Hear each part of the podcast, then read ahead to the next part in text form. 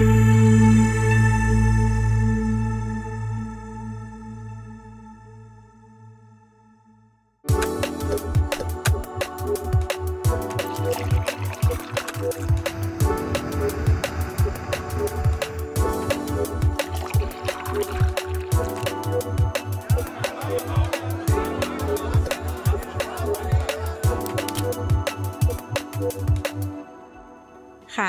มาดูส่วนสุดท้ายของเราส่วนที่ 4 หรือว่าตอนที่ 4 นะคะ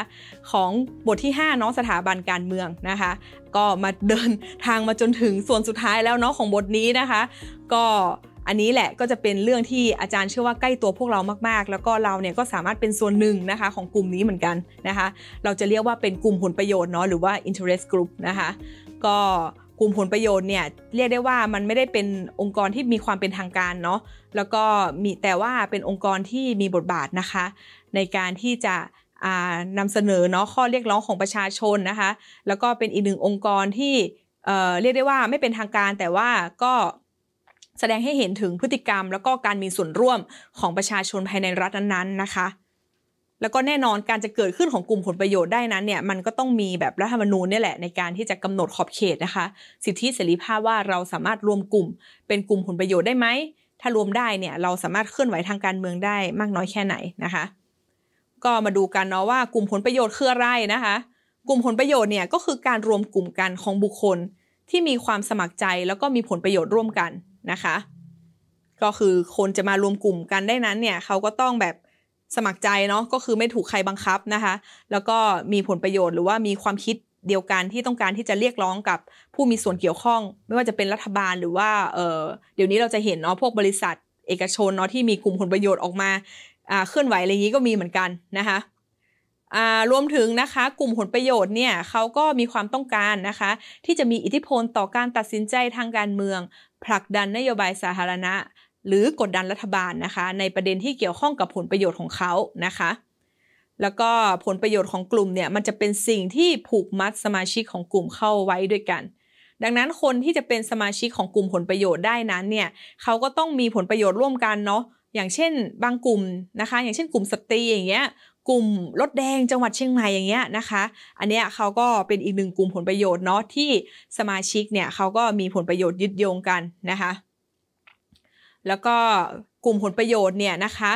พอลงกลุ่มกันแล้วเนี่ยแล้วเขาต้องการที่จะเรียกร้องผลประโยชน์ของตนเองกับรัฐบาลหรือว่าหน่วยงานภาครัฐที่เกี่ยวข้องเนี่ยเขาก็จะต้องมีการรวมกลุ่มกัน รวมกลุ่มไม่พอก็ต้องจัดกิจกรรมของกลุ่ม เพื่อที่จะเรียกร้องผลประโยชน์กับรัฐบาลหรือว่าภาคส่วนอื่นที่เกี่ยวข้องนะคะ เพื่อให้รัฐบาลเนี่ยนะคะ เวลาเขาจะตัดสินใจทางการเมือง หรือว่าจะกำหนดนโยบายสาธารณะเนี่ย ถ้าเป็นรัฐบาลที่มีความเป็นประชาธิปไตยนะเขาก็จะฟังเสียงของกลุ่มผลประโยชน์เหล่านี้นะคะ แล้วก็ดูว่าเออแบบการกำหนดนโยบายเนี่ยมันจะไป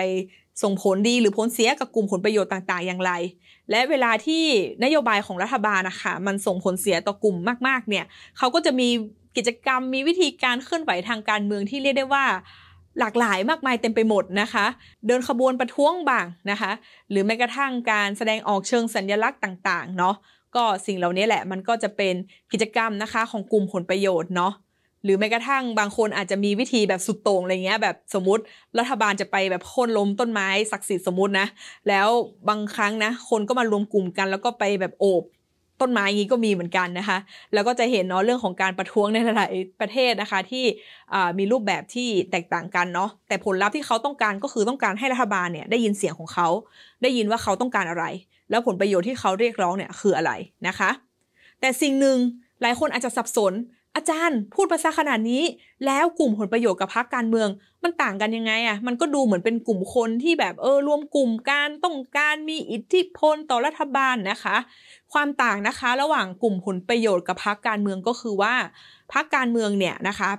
จะมีความเป็นทางการนะคะ เป็นสิ่งจะมีการแบบมีสถานะทางกฎหมาย นะคะ มีการจดทะเบียนนะคะ ที่กลุ่มผลประโยชน์นะคะไม่มีความเป็นทางการ บางครั้งเขาเกิดขึ้นแล้วเขาเรียกร้องผลประโยชน์เนาะแล้วพอรัฐบาลเนี่ยตอบสนองต่อผลประโยชน์เขาเรียบร้อยแล้วเนี่ยเขาก็สลายตัวไปนะคะ แล้วเขาก็อาจจะมารวมกลุ่มกันอีกครั้งได้ ถ้าผลประโยชน์เขาถูกแบบเออได้รับผลกระทบอีกนะซึ่งไม่เหมือนกับพรรคการเมืองนะคะพรรคการเมืองจะทั้งมีความเป็นทางการ มีความต่อเนื่องยาวนานกว่านะคะ สำหรับรูปแบบของผลประโยชน์ มันจะมีรูปแบบไหนได้บ้าง แล้วเราจะเรียกกลุ่มคนแบบไหนว่าเป็นกลุ่มผลประโยชน์นะคะ เราอาจารย์อยากจะให้พวกเราเห็นภาพเนาะว่าผลประโยชน์เนี่ยมันก็มีหลากหลายมากมายเต็มไปหมดนะคะ เราก็จะเรียกได้ว่ามันก็จะมีทั้งผลประโยชน์ส่วนตัว หรือว่าผลประโยชน์เฉพาะกลุ่ม อย่างเช่นอะไรได้บ้างผลประโยชน์ทางเศรษฐกิจอย่างเงี้ยค่ะ อย่างเช่นการขาดรายได้ ราคาสินค้าเกษตรตกต่ำนะคะ ซึ่งอันเนี้ยมันก็แน่นอนส่งผลกระทบเนาะทางเศรษฐกิจต่อกลุ่มเกษตรกรนะคะ ชาวสวนต่างๆ เขาก็ออกมาเรียกร้องเพราะว่าสิ่งเหล่านี้มันกระทบนะต่อกลุ่มชาวสวนแล้วก็เกษตรกรนะคะ แต่มันก็จะมีอีกผลประโยชน์รูปแบบหนึ่งนะคะ ที่เราจะเรียกว่าเป็นส่วนรวมสาธารณะนะคะ แล้วก็อันเนี้ยมันจะซับซ้อนขึ้น เพราะว่ามันจะสามารถพัฒนาเป็นขบวนการเคลื่อนไหวทางสังคมได้ ผลประโยชน์ส่วนรวมหรือสาธารณะอย่างเช่นอะไรได้บ้างนะคะ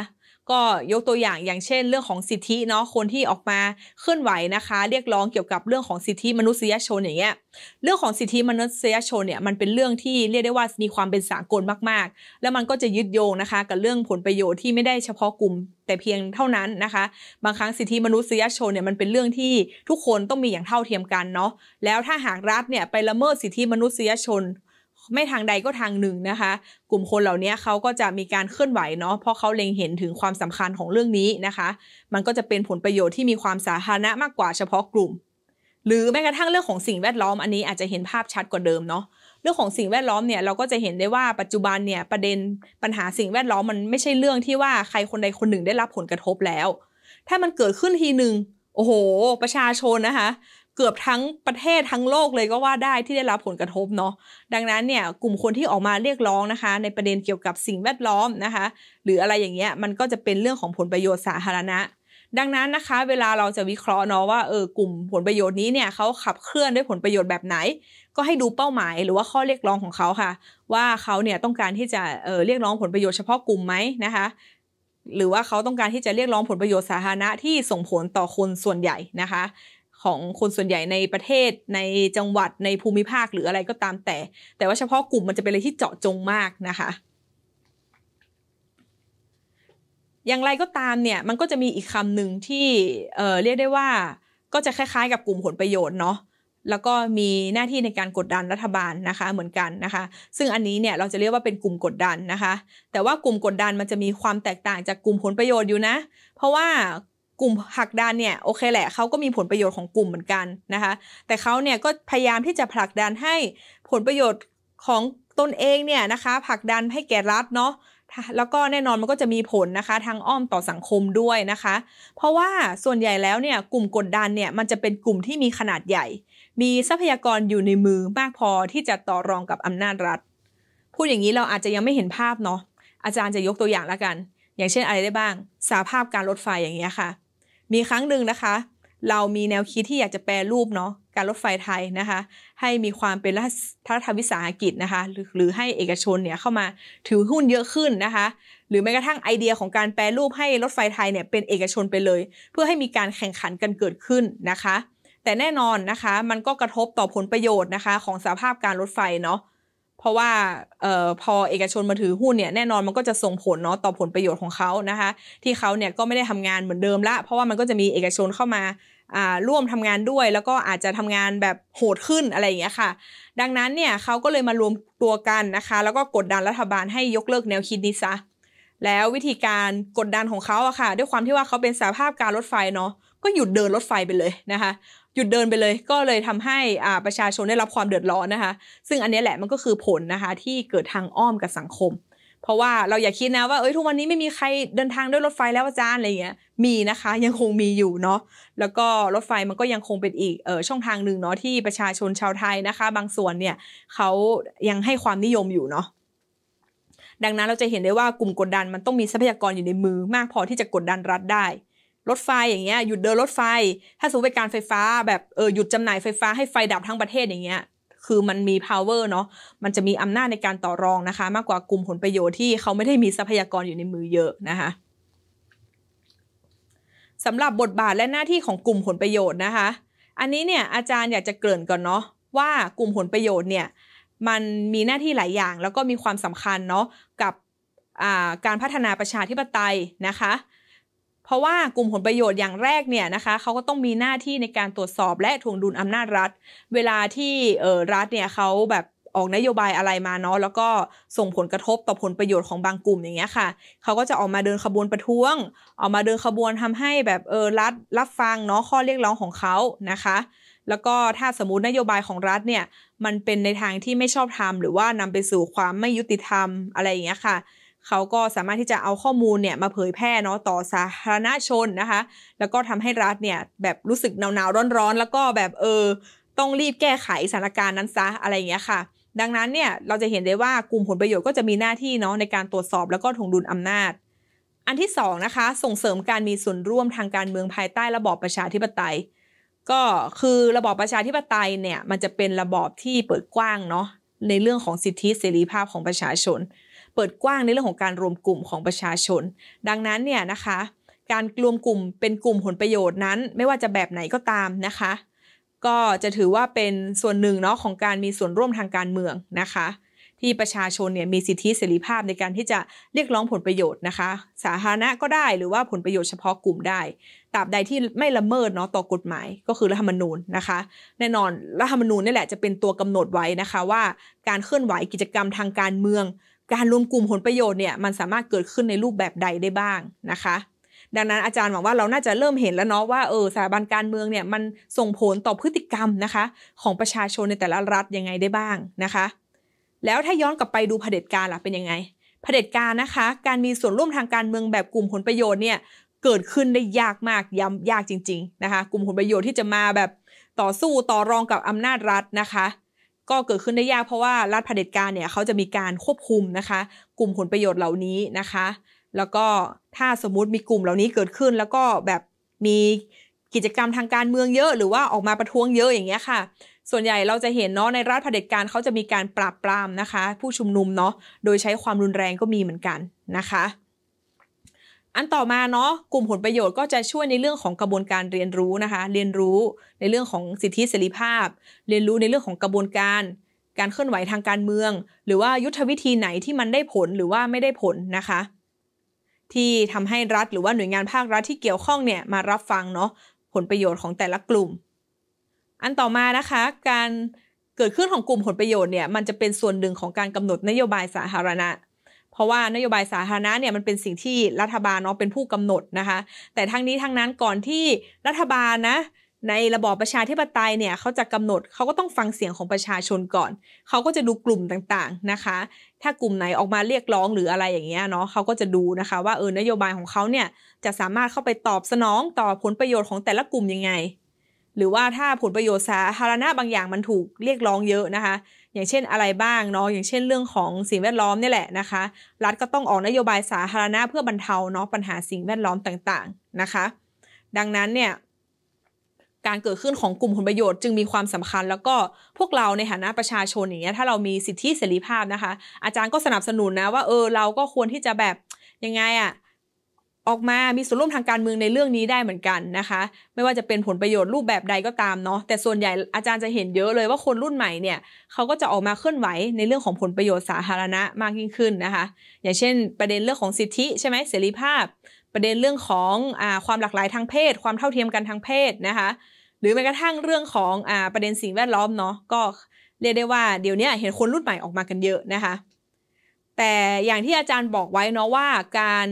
เกิดขึ้นของกลุ่มผลประโยชน์เนี่ยมันต้องอยู่ภายใต้บริบทของประชาธิปไตยนะคะถ้าเป็นเผด็จการมันเกิดขึ้นได้ยากเนาะหรือถ้าเกิดขึ้นภายใต้ระบบเผด็จการเนี่ยมันก็จะถูกปราบปรามนะคะซึ่งประชาธิปไตยที่ให้ความสำคัญกับการเกิดขึ้นของกลุ่ม แล้วก็ให้กลุ่มเนี่ยมาตรวจสอบแล้วก็ถ่วงดุลการทำงานนะคะ ของรัฐบาล แล้วก็ตรวจสอบแล้วก็ถ่วงดุลกลุ่มด้วยกันเองนะคะ เราจะเรียกว่าเป็นประชาธิปไตยแบบพหุนิยมเนาะพหุก็คือความหลากหลาย นะคะ เหมือนกับเป็นประชาธิปไตยที่นิยมความหลากหลายอย่างเงี้ยให้แต่ละกลุ่มเนี่ยเกิดขึ้นมาแล้วก็ทำหน้าที่ในการตรวจสอบและถ่วงดุลกันเอง แล้วก็ตรวจสอบและถ่วงดุลรัฐบาล เพราะว่าการตรวจสอบและถ่วงดุลเนี่ยมันก็เหมือนกับการที่ว่าถ้ากลุ่มใดกลุ่มหนึ่งเนี่ยได้รับผลประโยชน์จากรัฐบาลมากจนเกินไปเนี่ยเขาก็สามารถที่จะเออเนี่ยไปเรียกร้องกับรัฐบาลได้นะคะ ซึ่งอันเนี้ยแบบพหูนิยมมันก็จะเอื้อนะคะให้เกิดขึ้น มาดูกรณีศึกษากันนะคะ ของกลุ่มผลประโยชน์เนาะอาจารย์ก็พยายามหยิบยกอะไรที่ใกล้ ๆ พวกเราเนาะก็คือกลุ่มผลประโยชน์ในจังหวัดเชียงใหม่นะคะ ซึ่งกลุ่มผลประโยชน์ในจังหวัดเชียงใหม่เนี่ยถ้าเราติดตามข่าวหรือว่าเห็นเรื่องของการเคลื่อนไหวอะไรต่างๆ ทางการเมืองของกลุ่มเหล่านี้นะคะ เราจะเห็นได้ว่ามีความหลากหลายมากนะคะในในปัจจุบัน แล้วก็ในแต่ละประเด็นที่เขาเรียกร้องเนี่ยมันก็มีทั้งเรื่องของผลประโยชน์เฉพาะกลุ่ม แล้วก็ผลประโยชน์สาธารณะนะคะ อาจารย์ก็เลยอยากจะหยิบยกมา ให้พวกเราเห็นภาพเนาะแล้วก็ณวันหนึ่งใครจะไปรู้เนาะเราอาจจะเป็นส่วนหนึ่งของกลุ่มพวกนี้ก็ได้นะคะ กลุ่มผลประโยชน์เหล่านี้เนาะสำหรับจังหวัดเชียงใหม่เนาะอาจารย์อยากให้พวกเราดูบริบทการพัฒนาเมืองก่อนนะคะคือเชียงใหม่เนี่ยมันเป็นเมืองที่มีการเจริญเติบโตทางเศรษฐกิจเนาะแล้วก็มีการพัฒนาเมืองนะคะ เราจะเห็นเนาะในบางพื้นที่ของจังหวัดเชียงใหม่เนี่ยก็มีความเป็นเมืองสูง มีห้างสรรพสินค้านะคะ มีร้านค้ามีรถติด มีมลพิษมลภาวะอะไรต่างๆเนาะซึ่งสิ่งเหล่านี้ค่ะ พอมันมีการเจริญเติบโตมากเกินไป มีคนเข้ามาอาศัยอยู่เยอะขึ้นนะคะ มันก็นำไปสู่ปัญหานะคะ อย่างเช่นเรื่องของสิ่งแวดล้อม เรื่องของมลพิษ ชุมชนแออัดความยากจน คุณภาพชีวิต ความเป็นอยู่นะคะ หลากหลายมากมายที่เป็นปัญหาเนาะสมัยใหม่ที่เกิดขึ้นในเมืองที่มันพัฒนาแล้วก็เติบโตอย่างรวดเร็วนะคะ แล้วก็แน่นอนว่าการเกิดขึ้นของปัญหาเหล่านี้เนี่ยมันก็ส่งผลนะคะต่อการเกิดขึ้นของกลุ่มผลประโยชน์เนาะซึ่งกลุ่มผลประโยชน์เหล่านี้เขาก็มารวมกลุ่มกันเพื่อที่จะเรียกร้องนะคะ ไม่ว่าจะผลประโยชน์แบบไหนก็ตาม เฉพาะกลุ่มหรือว่าผลประโยชน์อ่าสาธารณะเนาะซึ่งแน่นอนว่าอ่า การเกิดขึ้นของกลุ่มผลประโยชน์ในจังหวัดเชียงใหม่เนี่ยค่ะเขาก็มีเป้าหมายในการเรียกร้อง ส่วนใหญ่แล้วเนี่ยมักจะเป็นอองค์กรปกครองส่วนท้องถิ่นนะคะ พวกเทศบาลอะไรอย่างนี้ต่างๆเนาะหรือแม้กระทั่งออบจองค์การบริหารส่วนจังหวัดนะคะ องค์การบริหารส่วนตำบลนะคะ เพราะว่ามันมีบริบทเรื่องของการกระจายอำนาจของไทยอะคะ่ะที่มันถูกพัฒนาขึ้นนะคะ แล้วก็มันได้รับการ ได้รับความสำคัญมากขึ้นในรัฐธรรมนูญ 2540 เนาะซึ่งการเกิดขึ้นของบริบทการกระจายอำนาจเนี่ยเขาก็ให้สิทธิและก็หน้าที่นะคะ กับพวกองค์กรปกครองส่วนท้องถิ่น ในการพัฒนาเมืองนะคะ พัฒนาท้องถิ่นนะคะ แล้วก็รวมถึงการพัฒนาบางอย่างเนี่ยแน่นอนมันก็ส่งผลกระทบเนาะต่อกลุ่มผลประโยชน์ด้วยนะคะ ก็อยากให้ยกตัวอย่างก็อย่างเช่นเรื่องของคลองแม่ขาอย่างเงี้ยเนาะถ้าเราได้มี โอกาสเนาะไปเดินแถวคลองแม่ขาค่ะ ซึ่งมันเป็นคลองที่ยาวมากเนาะแต่ว่าให้ลองไปเดินแถวโซนกัดหลวงท่าแพงี้ก็ได้ เราจะเห็นเนาะในบางส่วนมันก็จะมีน้ำเน่าเสียใช่ไหมคะ แล้วก็มีกลิ่นเหม็นเนาะอันนี้มันก็จะเป็นหน้าที่นะคะ ที่เทศบาลเนี่ยก็ต้องมาบำบัดอะไรต่างๆ เหล่านี้นะคะ ซึ่งอันนี้แหละมันก็จะเป็นบทบาทหน้าที่ขององค์กรปกครองส่วนท้องถิ่น ในการแก้ไขปัญหาในระดับท้องถิ่นเนาะและแน่นอนนะคะ กลุ่มผลประโยชน์ในจังหวัดเชียงใหม่เนี่ยเขาก็รวมกลุ่มกันแล้วก็มุ่งเป้านะคะ เวลาเขาแบบ เคลื่อนไหวาทางการเมืองเนี้ยเขาก็จะมุ่งเป้าเนาะไปเคลื่อนไหวเรียกร้องผลประโยชน์กับกลุ่มองค์กรปกครองส่วนท้องถิ่นนะคะซะส่วนใหญ่นะ ก็ยกตัวอย่างอย่างเช่นอะไรได้บ้างนะคะ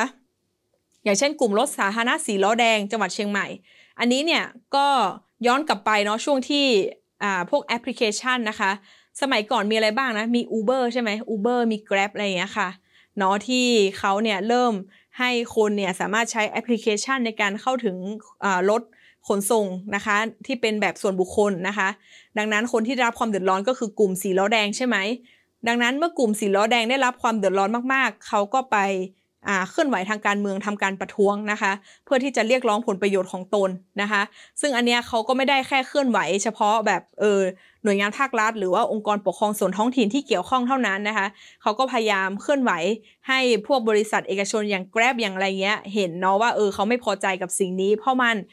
เกี่ยวข้องกับผลประโยชน์ของเขานะคะ ดังนั้นเนี่ยถ้าเราดูข่าวเนาะเรามักจะเห็นเมื่อก่อนนะที่รถแดงก็คือแบบมีปัญหากับคนที่มารับแบบนักท่องเที่ยวที่สนามบินอะไรอย่างเงี้ยค่ะ ซึ่งภายหลังพวกบริษัท เอกชนพวกที่พัฒนาแอปพลิเคชันเนี้ยเขาก็พยายามที่จะเออให้มีแบบบริการเรียกสีล้อแดงได้ด้วย เพื่อบรรเทาปัญหานี้อย่างนี้เป็นต้นเนาะ หรือแม้กระทั่งเรื่องของกลุ่มชาวสวนแล้วก็เกษตรกรนะคะ ซึ่งกลุ่มส่วนใหญ่เหล่านี้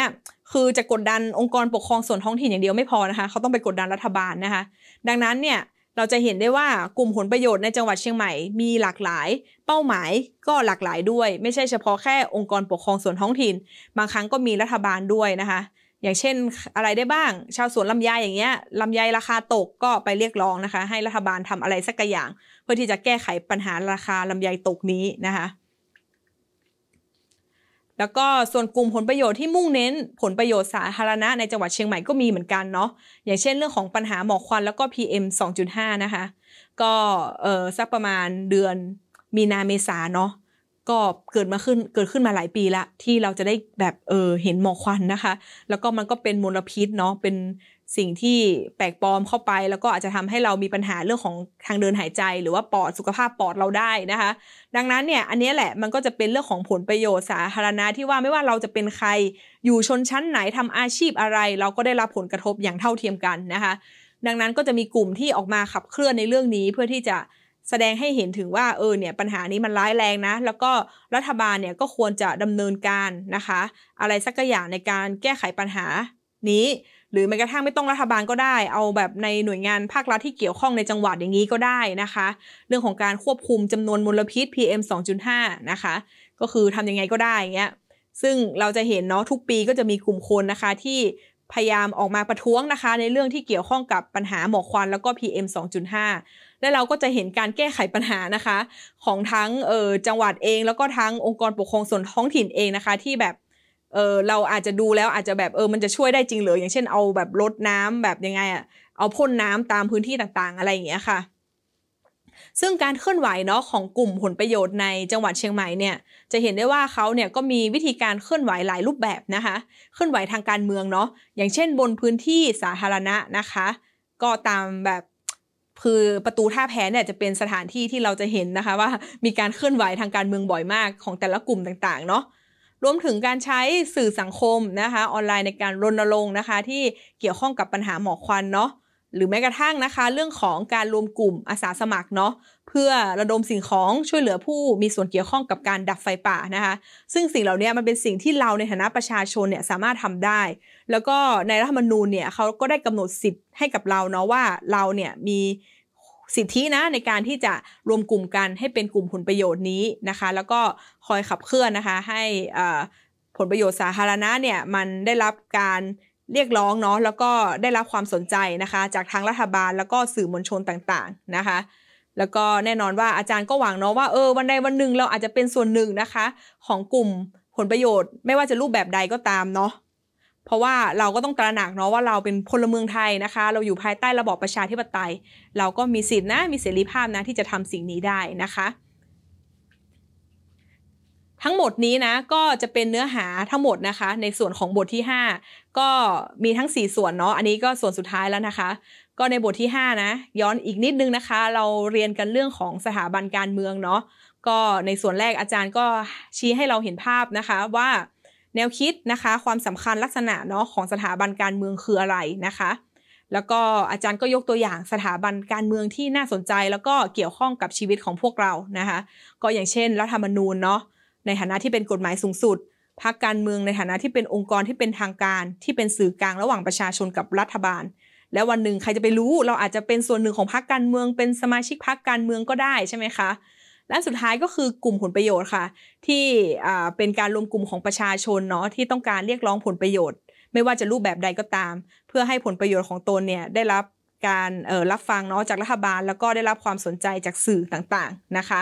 ก็ทั้งหมดนี้แหละเราจะเห็นได้ว่าตัวสถาบันการเมือง มันก็คือเรื่องของการให้อำนาจเนาะแก่สถาบันนะคะ ในการที่จะกำหนดกรอบกติกาต่างๆ ที่เกี่ยวข้องเนาะแล้วก็แน่นอนตัวสถาบันการเมืองเหล่านี้แหละ ก็จะมีหน้าที่ในการ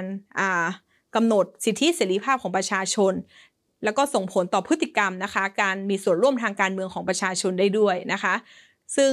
อาจารย์คิดว่าเราน่าจะเห็นภาพนะคะ ไม่มากก็น้อยเนาะที่เกี่ยวข้องกับสถาบันทางการเมืองนะคะ แล้วก็